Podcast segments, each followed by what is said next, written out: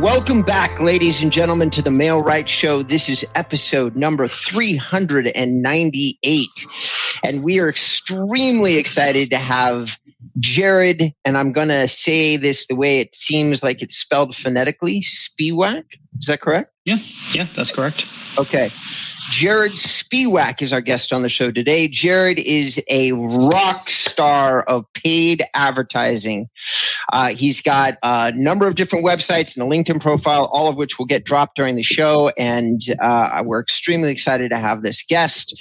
John uh, in his typical splendiferous fashion, has found us yet another paid advertising guy who uh, really, really looks like he knows his stuff. So we're going to be talking about what would you do in as a real estate agent or broker in 2023 if you were going to use paid advertising. Jarod's going to help us out with that subject. But before I go any further, uh, Jarod, why don't you give your own intro to the audience along with any details about yourself that you think would be relevant? Yeah, of course. So first off, thanks for having me, of course. Uh, my name's Jarod Spiewak. I'm the founder and lead strategist at Comet Fuel. Uh, we help service-based and SaaS companies grow to five to $10 million a year without all the typical agency BS. And, and I'm hoping to really leverage the experience that we have in real estate to uh, hopefully bring some value to uh, to your guys' audience. Uh, the first and only corporate job I ever had was real residential real estate marketing that transitioned into a uh, law firm marketing role in which we also worked with uh, real estate lawyers. Once I started my own agency, we've worked with real estate agents, investors, mortgage lenders and brokers, insurance, ISAs, SaaS companies, so on and so forth. And I'm also a real estate investor myself. So, like I said, I'm hoping to use some of that knowledge to bring some value to you guys. Beautiful. Well, this is going to be super, super, super exciting. But before we go any further, uh, we cannot forget my co-host of many hundreds of shows at this point. Uh, but I know him, but you don't necessarily know him, the people listening to the show. So, John, why don't you go ahead and introduce anybody that may not know who you are? Uh, thanks for that, Rob. Um, I'm the joint, I'm the joint founder of mail-right.com. Um, we build great WordPress websites. Um, also, we've got a great platform of CRM and a lead generating side of the business. Um, and basically, we compete with uh, Real Geeks and Sierra Interactive. So if that's interesting, go over and book a demo with me in the chat. Back over to you, Rob. Beautiful. And I'm going to help John out here. He's also a multiple times tech founder. He is the founder of three different podcasts. Uh, his list of ac- accreditations rolls heavy. He has got one of the largest shows that's out there about uh, uh, WordPress.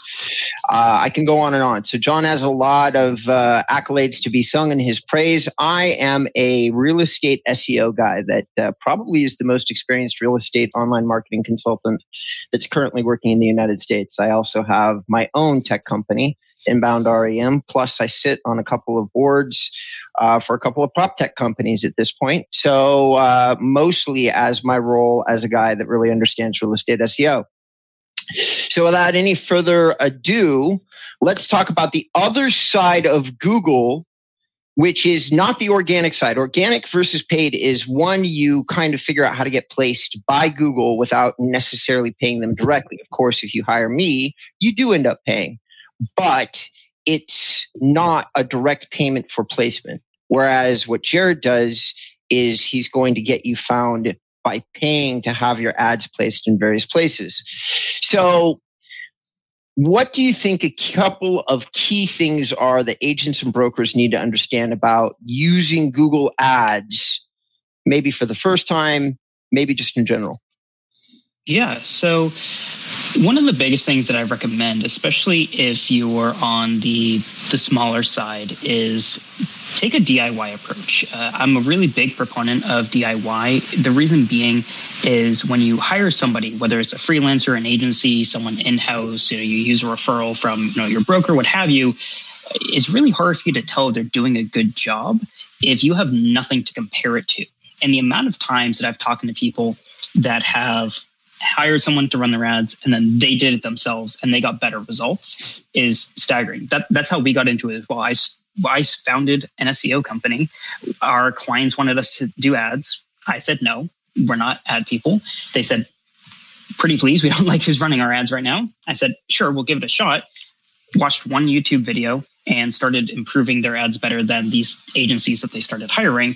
And it was really, really shocking. So I recommend people like simply go to YouTube, type in how to run ads, try it yourself, understand the basics, see what you can do, and then compare what you're able to do yourself before you're you're hiring someone else to do it for you. Okay, I couldn't possibly disagree with that. I love that. And I and I'm desperately fighting back the desire to ask you questions about your SEO company, but that's not what this show is about. And I will get schooled if I if I tangent off too hard by John. Um, so uh, uh, just on the DIY approach, when you log into Google, and, and for those listening, you may may or may not know, but Google has gotten pretty good, in my opinion, about making pro- proactive recommendations just for anybody that opens up an account. You go into your account, it says, "Hey, you can improve these five or six things or whatever." Blah blah blah blah.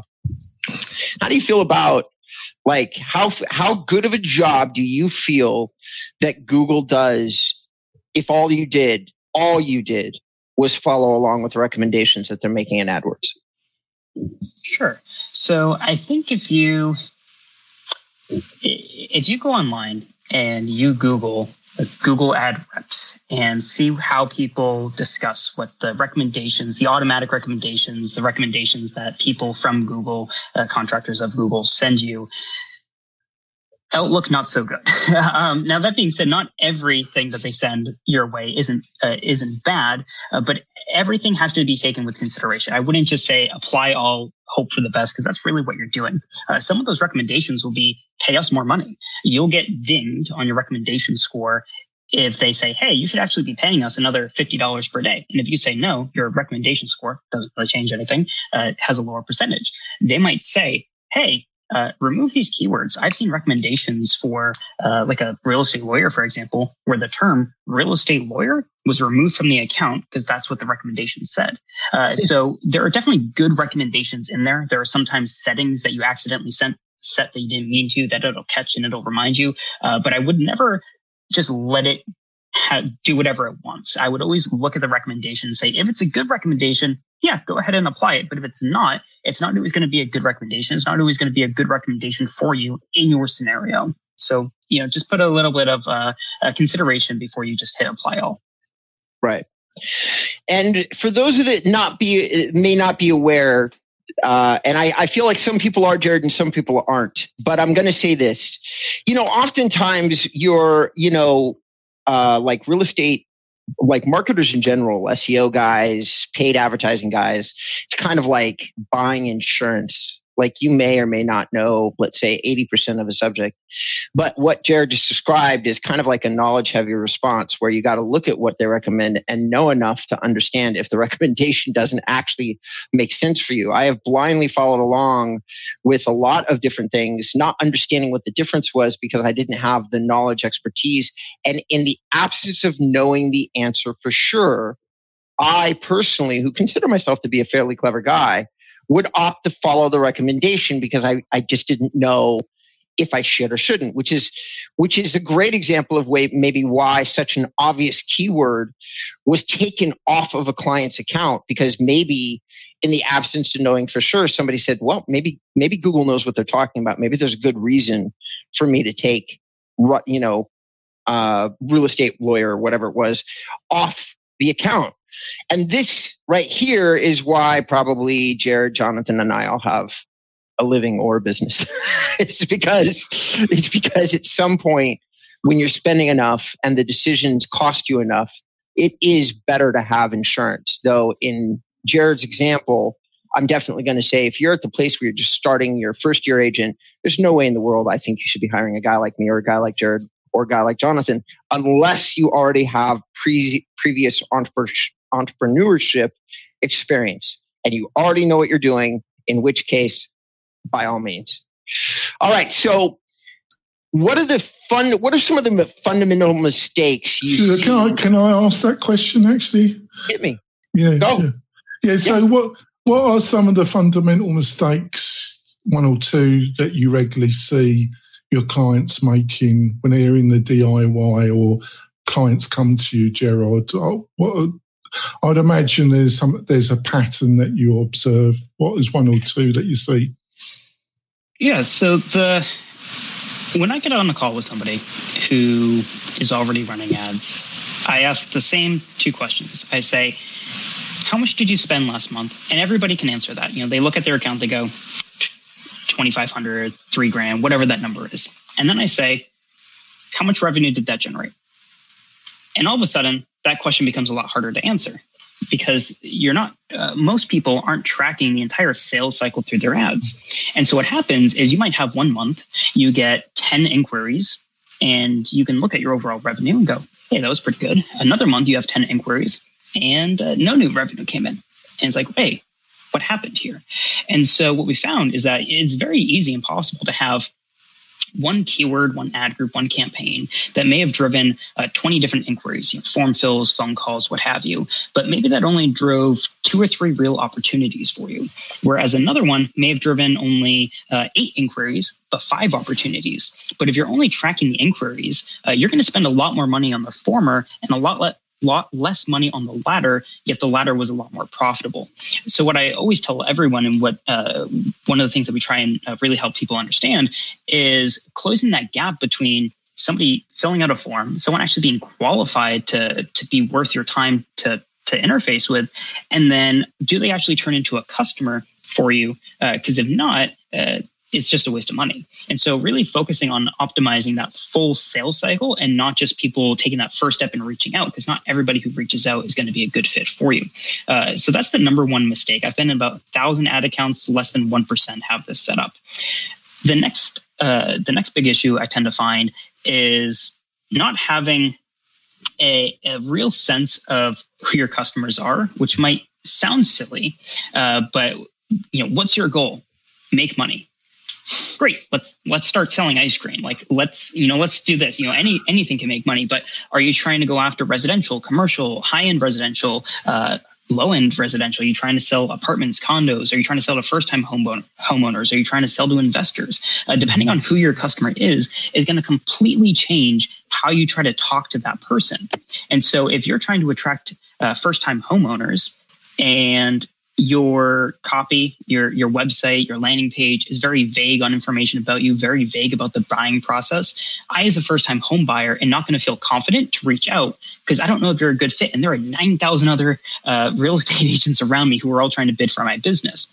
So really honing in on who exactly are you trying to attract so that when they click on your ad, they can very quickly identify is this somebody that I want to have a conversation with or not? Is this somebody who knows the area that I'm trying to buy, who knows the type of property that I'm trying to buy at the price range that I'm trying to buy it? Because uh, I don't want to, if I'm trying to buy residential, if I'm trying to buy a $125,000 apartment, I don't want to work with someone who specializes in selling $800,000 single family homes. They might not know uh, the, the, as well as they could the buying process compared to someone who is more specialized in that area or who does more work in that area.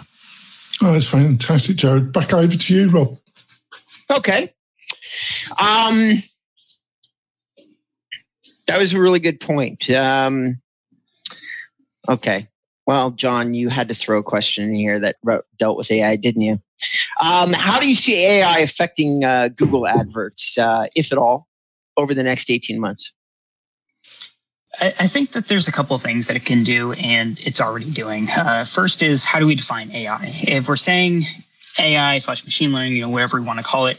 Uh, it's been within Google Ads for years and years and years, way before you know, ChatGPT became as popular as it is today.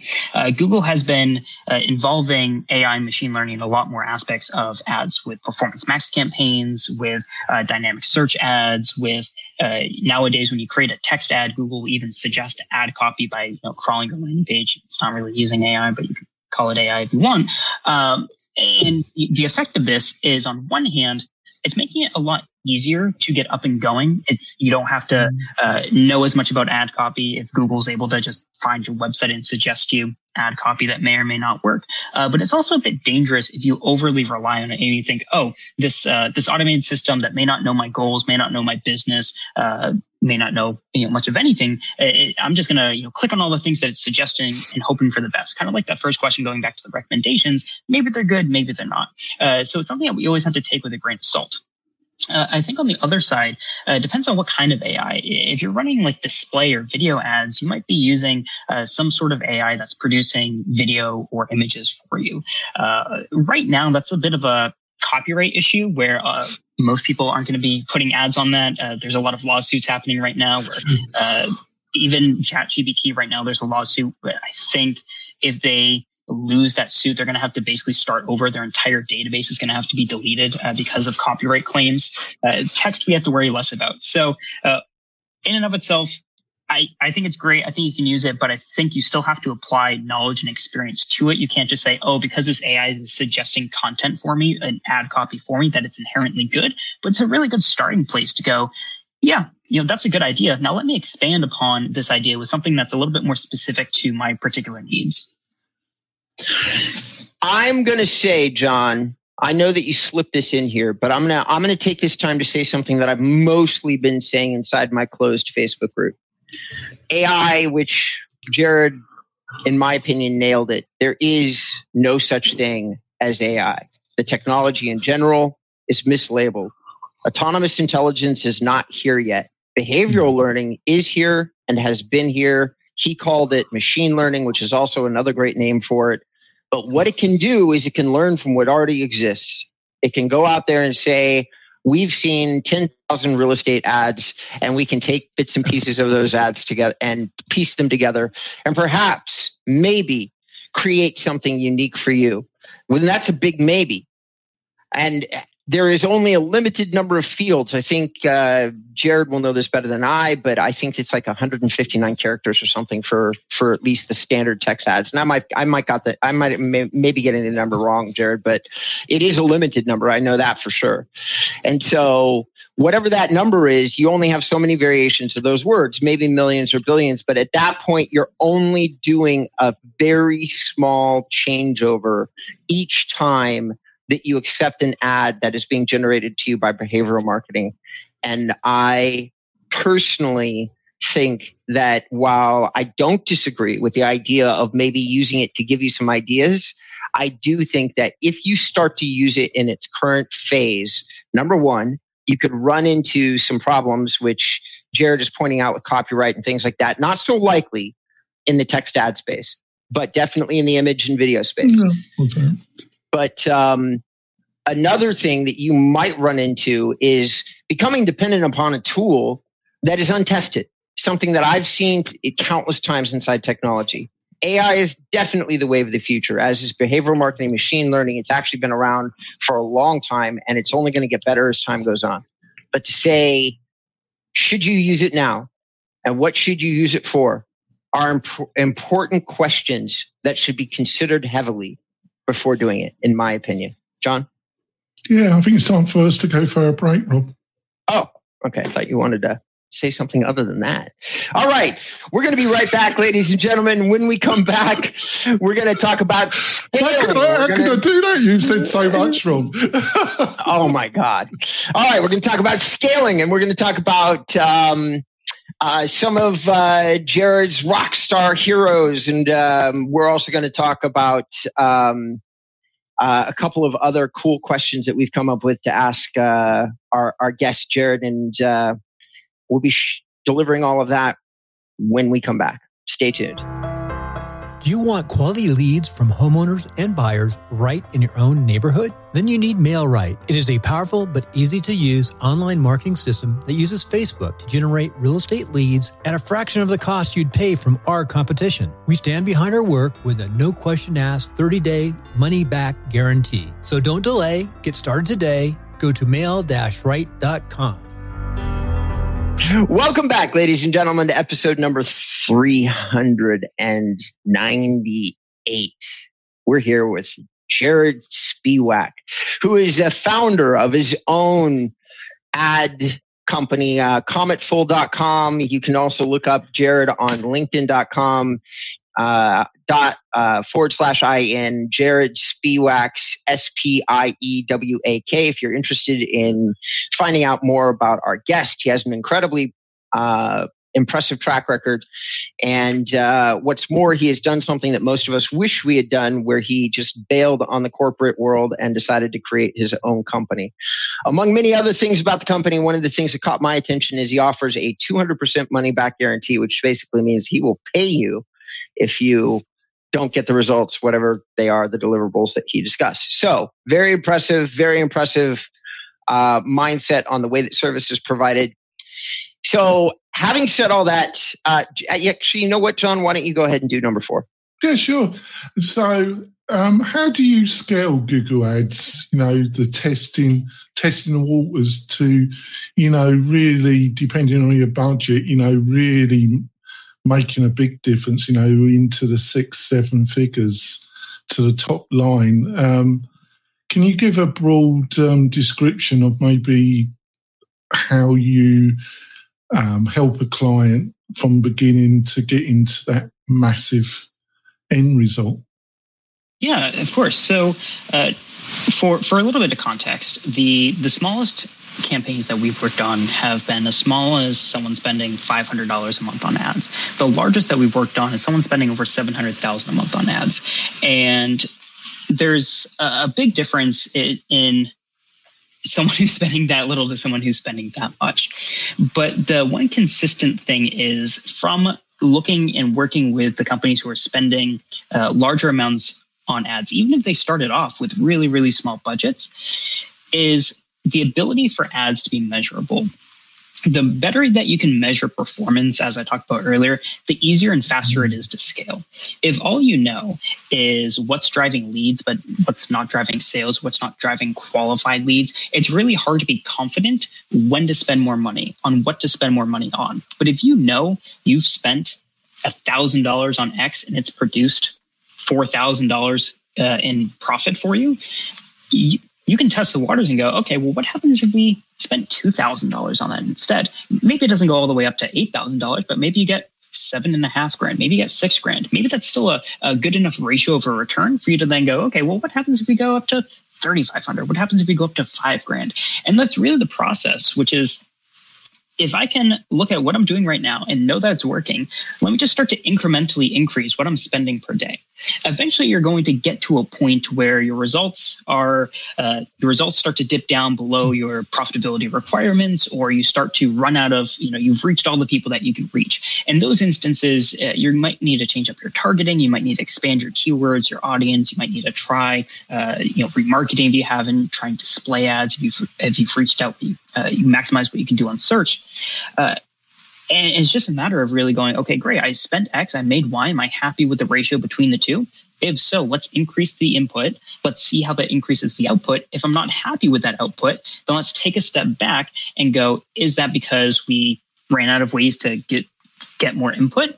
Or do we need to go back and say, uh, how can we increase the output? That could be anything from improving the conversion rate of your ads, lowering the cost per click. It can even be uh, on your sales front. Uh, you know, you, the profitability of your ad campaign goes way beyond uh, just you know, your clicks and your your leads but how long does it take you to get in touch with a lead? Once somebody becomes a lead how often do you follow up with that person? Uh, can you create a new system or process where if you get 100 inquiries uh, instead of 10 of them turning into uh, some sort of uh, viable relationship for you can you get that to 15 20 uh, if so you just doubled uh, the profitability roughly of what you were doing and that might allow you to increase your input all of a sudden way more so just mapping out every step of the sales cycle from start to finish, uh, mapping out what was the input, what was the output. Do I need? Am I happy with the output? Let's try more input. If I'm not happy with the output, let's drill down on each step of that of that funnel and figure out what the path of least resistance is. Optimize that so that I get an output that I'm that I'm happy with, and then go back. More input. Let's measure the output again. Oh, that's fantastic. Over to you, Rob. I'm going to say as a closer, yeah, Jarod, over the years, um, you know, I'm I'm I'm publicly acknowledged in so many goddamn places talking about organic marketing and uh, SEO and getting traffic back to your site, firing your marketing company, continuing to see returns, talking about return on investment in comparison to paid advertising. So the following statement may may surprise a lot of people listening to the show, which is I do think that there's a space and a time if you have a dedicated partner and you're talking about this this honing down of a pipeline where you keep looking for efficiencies. The, the best partner in the entire real estate industry currently is Ylopo, who's doing something like this because it has Ji Jifeng. And if you haven't checked him out, Jarod, I strongly recommend that you do. He is one of the very few people inside the entire real estate space that actually truly, truly deeply knows his stuff. And the reason I say all this is because if you don't have that really deep time and energy to go through and or you have a partner who's really doing exactly what Jarod described and scaling up and tracking profitability and looking at that at return on investment and finding out which segment of your lead generation is actually generating you a return, then this may be difficult. But if you did have that, then there is one thing that paid advertising delivers, in my opinion, that almost no other type of marketing does, and not organic marketing, which is the ability to scale and scale fast. Which, unless I miss my guess, and we'll ask you this question later, it might be one of the reasons why you turned from an SEO company into a paid marketing company. But um, having said that, um, let's go on to number five, which I'm gonna I'm gonna take this one, and John, you're gonna take number six. Does that sound right? Okay. Um, what have been some of the biggest uh, influences or you know it's funny i mentioned Ji who are some let, let's talk about who some of your influencers are. Do you have any? Do you have any online mentors digital people that you follow? Maybe they don't know you follow them is there somebody that you really pay attention to in order to guide uh, decisions or maybe do you just like to follow them because you think they say interesting things? Yeah so there's there's a couple places that i like to go to. Uh, one in general is is YouTube. I, I'm someone who grew up on YouTube. Uh, as a kid, it was watching funny, stupid videos on there. As I got older, I did I couldn't afford to buy all these you know five thousand dollar courses all the time, and so I would anytime I got stuck on something, I would go to YouTube. I I'm not that great at reading. Uh, I struggle to really pay attention and just sit down and read a book, but I can go onto YouTube and I can watch a 20 minute video to exit and go, oh, I didn't know how to do that thing before, and here's someone walking me through every problem that I've ever found in my life, pretty much. That's great and for free. Uh, so YouTube ad nauseum is great uh, for specific people. Uh, a name that's getting uh, more and more popular nowadays, which is, you know, he's done a really, really excellent job with his own personal branding, is a guy named Alex Hormozi. Uh, he's become very, very large recently.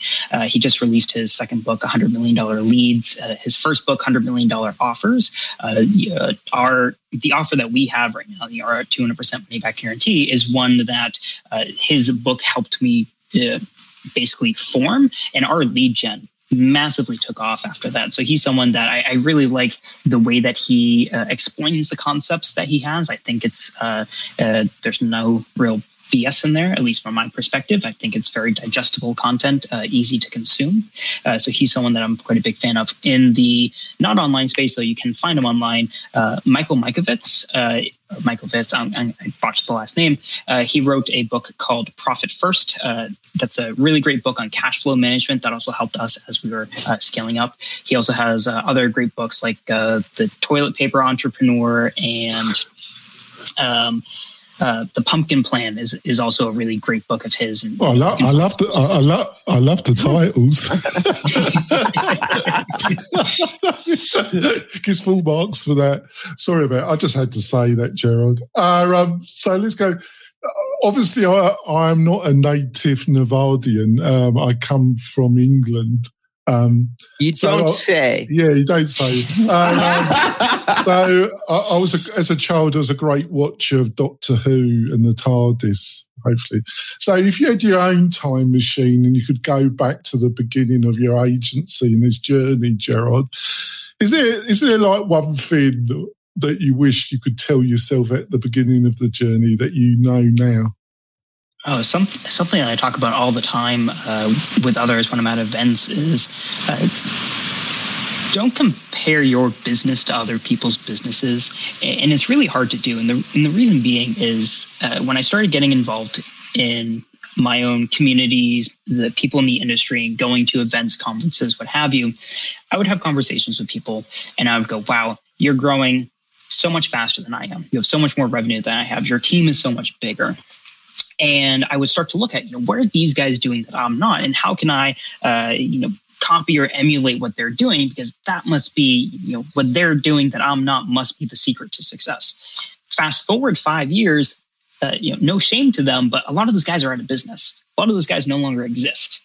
And so, uh, really, what I've done over the past uh, two years, as I've been a lot less involved in these groups, socials, I mean, COVID obviously had a pretty big impact on that. Uh, but as I just kind of focused on just bettering myself, if you will, and not really looking at what other people are doing or how they're growing their business, mine has actually grown much faster and easier. And I've also had a lot less stress as I hasn't I haven't really been concerned with, oh no, we're not doing this other thing that this guy who just uh, doubled the growth of his company in uh, eight months did. Maybe we should do that, but we didn't do that. And then two years later, that guy went out of business. So uh, just I no longer really uh, it's not that I don't care. It's just that I, uh, you know, what's good for them might not be good for me. I'm happy for whatever they're doing with their business, but I'm not going to change anything in mine uh, just because I see someone else growing better, faster, whatever from my perception right now. Because uh, who knows how that will affect them in two, three, five years from now. Oh, thanks for that, Jarod. I thought that was a fantastic insight, actually. Thanks for sharing that. Back over to you, Rob.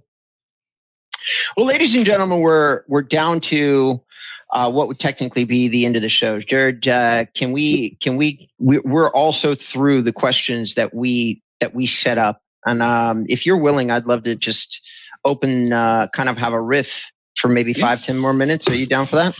Yeah, I have time. Would love it. Okay, so um, I'm just curious, I, I, and I am going to go way off script here, but um, you you are. I, I don't know how old you are, but you look young. You look very young, and you're sitting here. He's, a, he's actually older than me, Rob. there, there isn't anybody alive older than you, so that's not possible, John. I, I, I, feel that. I feel that way sometimes, actually. Rob. So, I'm somewhat curious. Like, what what drives your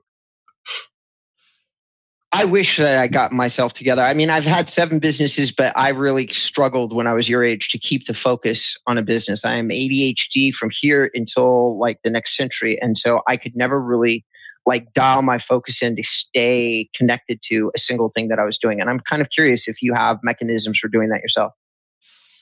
Uh, not really. I'm also I also have ADHD, so it's something that I struggle with a lot. Like uh, I really struggle. I, I can't really read. If you see the bookcase right there. Those are all the mm-hmm. books I haven't read. Uh, the ones right here are all the ones I have read. uh, like I, it, it, I really struggle to do that. I, am constantly. Uh, I'll spend a weekend. I'll have an idea, and I'll be like, "Oh, that's a cool idea for a business.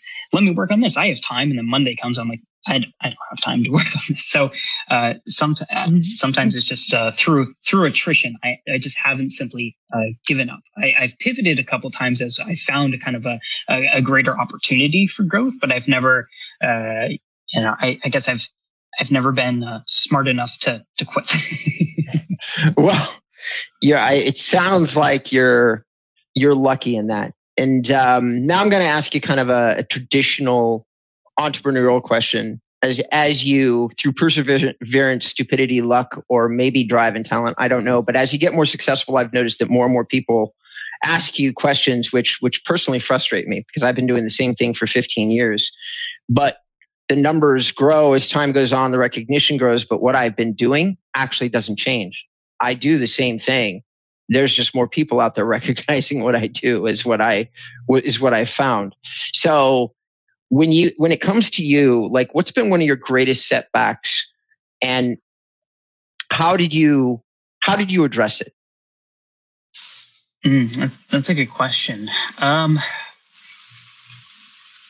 I mean, I think honestly, one of one of the one of the greatest setbacks was what I mentioned there at the end was uh, going to events, talking with people, hearing what they were doing, and then making sometimes uh, radical shifts in how we were doing things just because. And at the same time, uh, nowadays we have uh, slowly building out. We have tons of like business intelligence dashboards tracking tons of different metrics on our own business performance.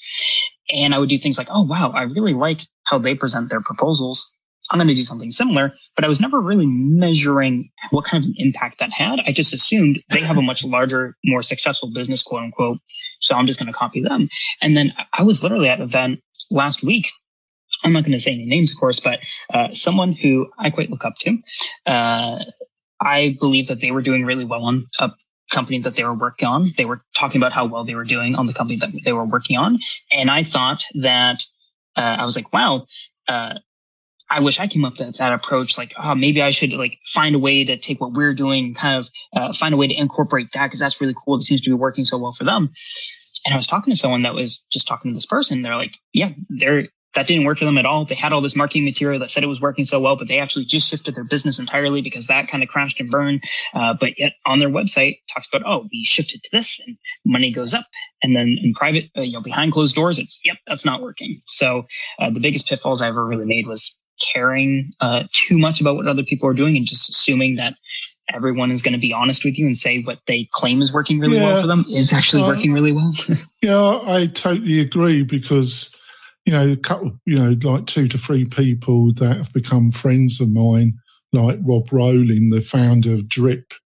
Um, he does the um, startups for the rest of us podcast. He's become a, he's got a track record. He's done it. You know, he's built up a multi-million dollar business and sold it.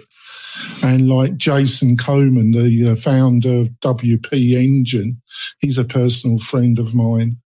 Um, he's, he's just got a track record of, you know, building business and selling them. that You know, they've done it, you know, and they're very public um, and sharing but you do get a lot of people that do say they've done this, done that, done the other, and when you really look at it, they haven't really done much, have they, Gerald?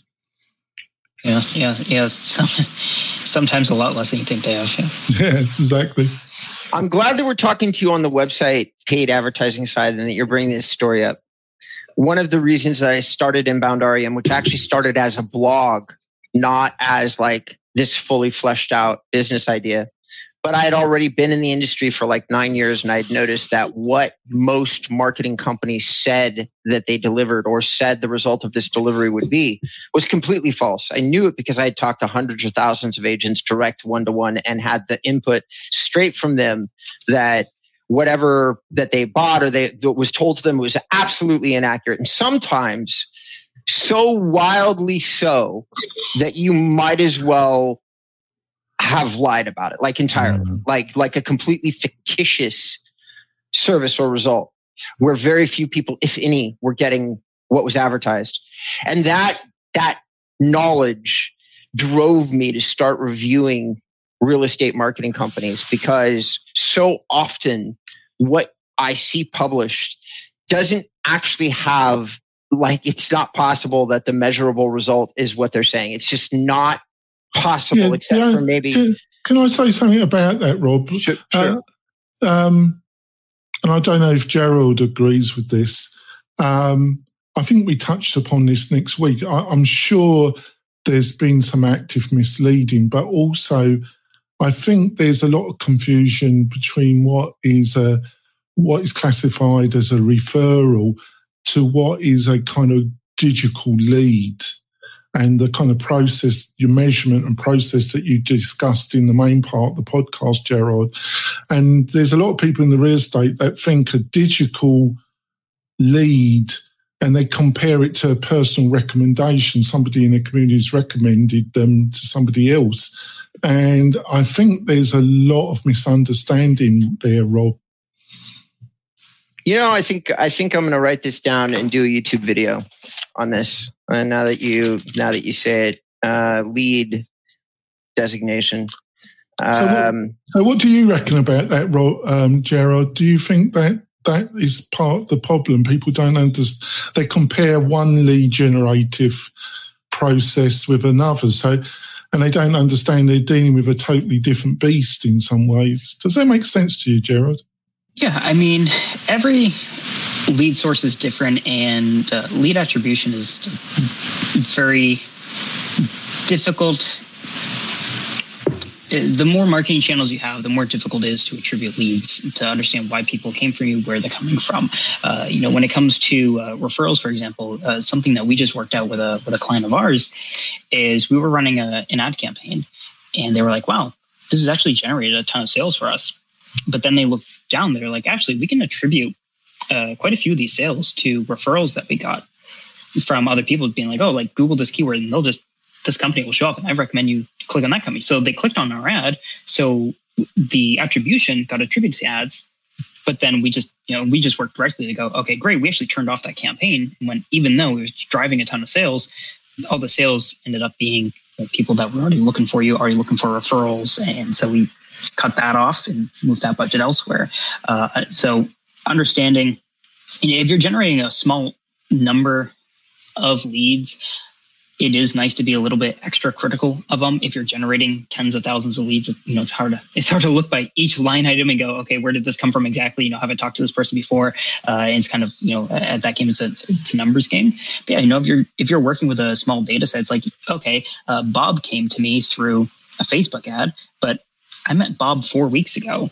You know, maybe, uh, maybe that, uh, ad didn't really uh, count as as a lead, and and I think that's okay, and I think that's a great conversation to have. And you know, uh, you know, sometimes it's a little bit disappointing on our end when we think we're doing a lot better than we actually were, and someone comes to us actually uh, this wasn't as good as you thought. So lead attribution, uh, I think it's important to look at. I think it's important to know where your leads are coming from, and if you can, I think it's important to understand that uh, a lead could be tagged from uh, SEO. It could be tagged from Google Ads. It could be tagged from Facebook Ads. Uh, some of that was branded. Some of those people already knew you exist, and it's going to be, uh, you know, the SEO, the advertiser, the the social media marketer. Uh, they everybody wants to attribute to the efforts that they've done, their their own marketing. Uh, that may not be uh, completely true, but at the same time, not everyone's going to be explicitly trying to lie to you about that either my experience and, and i think this is probably a good place to wind down but my experience has been that with the with the uh, ever increasing importance of considering omni-channel approaches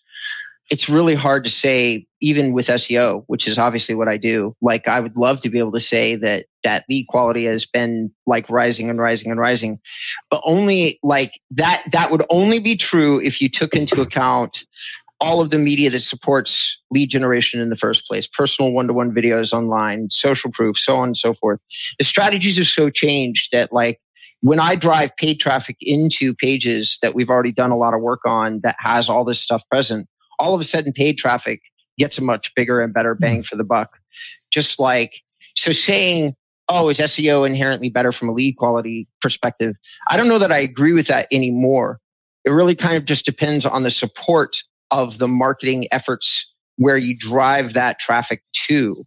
And then that, that creates the relevance of your spend, you know, and, and things like that. So there's a, there's a smaller and smaller distinction between where the lead was initiated like was it search marketing? Was it was it organic marketing? Was it you know email marketing? Was it uh, whatever else it might have been direct mail blah blah blah. Anyway that's been my experience. I'm not i'm not declaring it to be a universal. I'm just saying this is what i've noticed. Um, guys we, we have done this for 42 minutes. Jarod you've been an amazing guest. I'm going to preempt john and uh, cross my fingers and hope that maybe at some point in the future you'd be willing to come on the show and be a guest again. I personally have enjoyed you a lot. I've really appreciated your your insights um, and your honesty. So, uh, if somebody wanted to reach out to you and find uh, out more about you, how would you like them to go about doing that? Yeah. So, thank uh, first off, thanks so much for having me. Would love to come back. If you want to know more about our company, you can go to cometfuel.com. If you want to know more about me, you can just search for Jarod Spiewak on YouTube. And I'm also very easy to reach. I'm happy to answer anybody's you know casual questions through email. You know, just Jarod at cometfuel.com. Would love to know if you have uh, any questions I can help you solve. Awesome. John, if you would like somebody to reach out to you, how would you like them to go about doing that?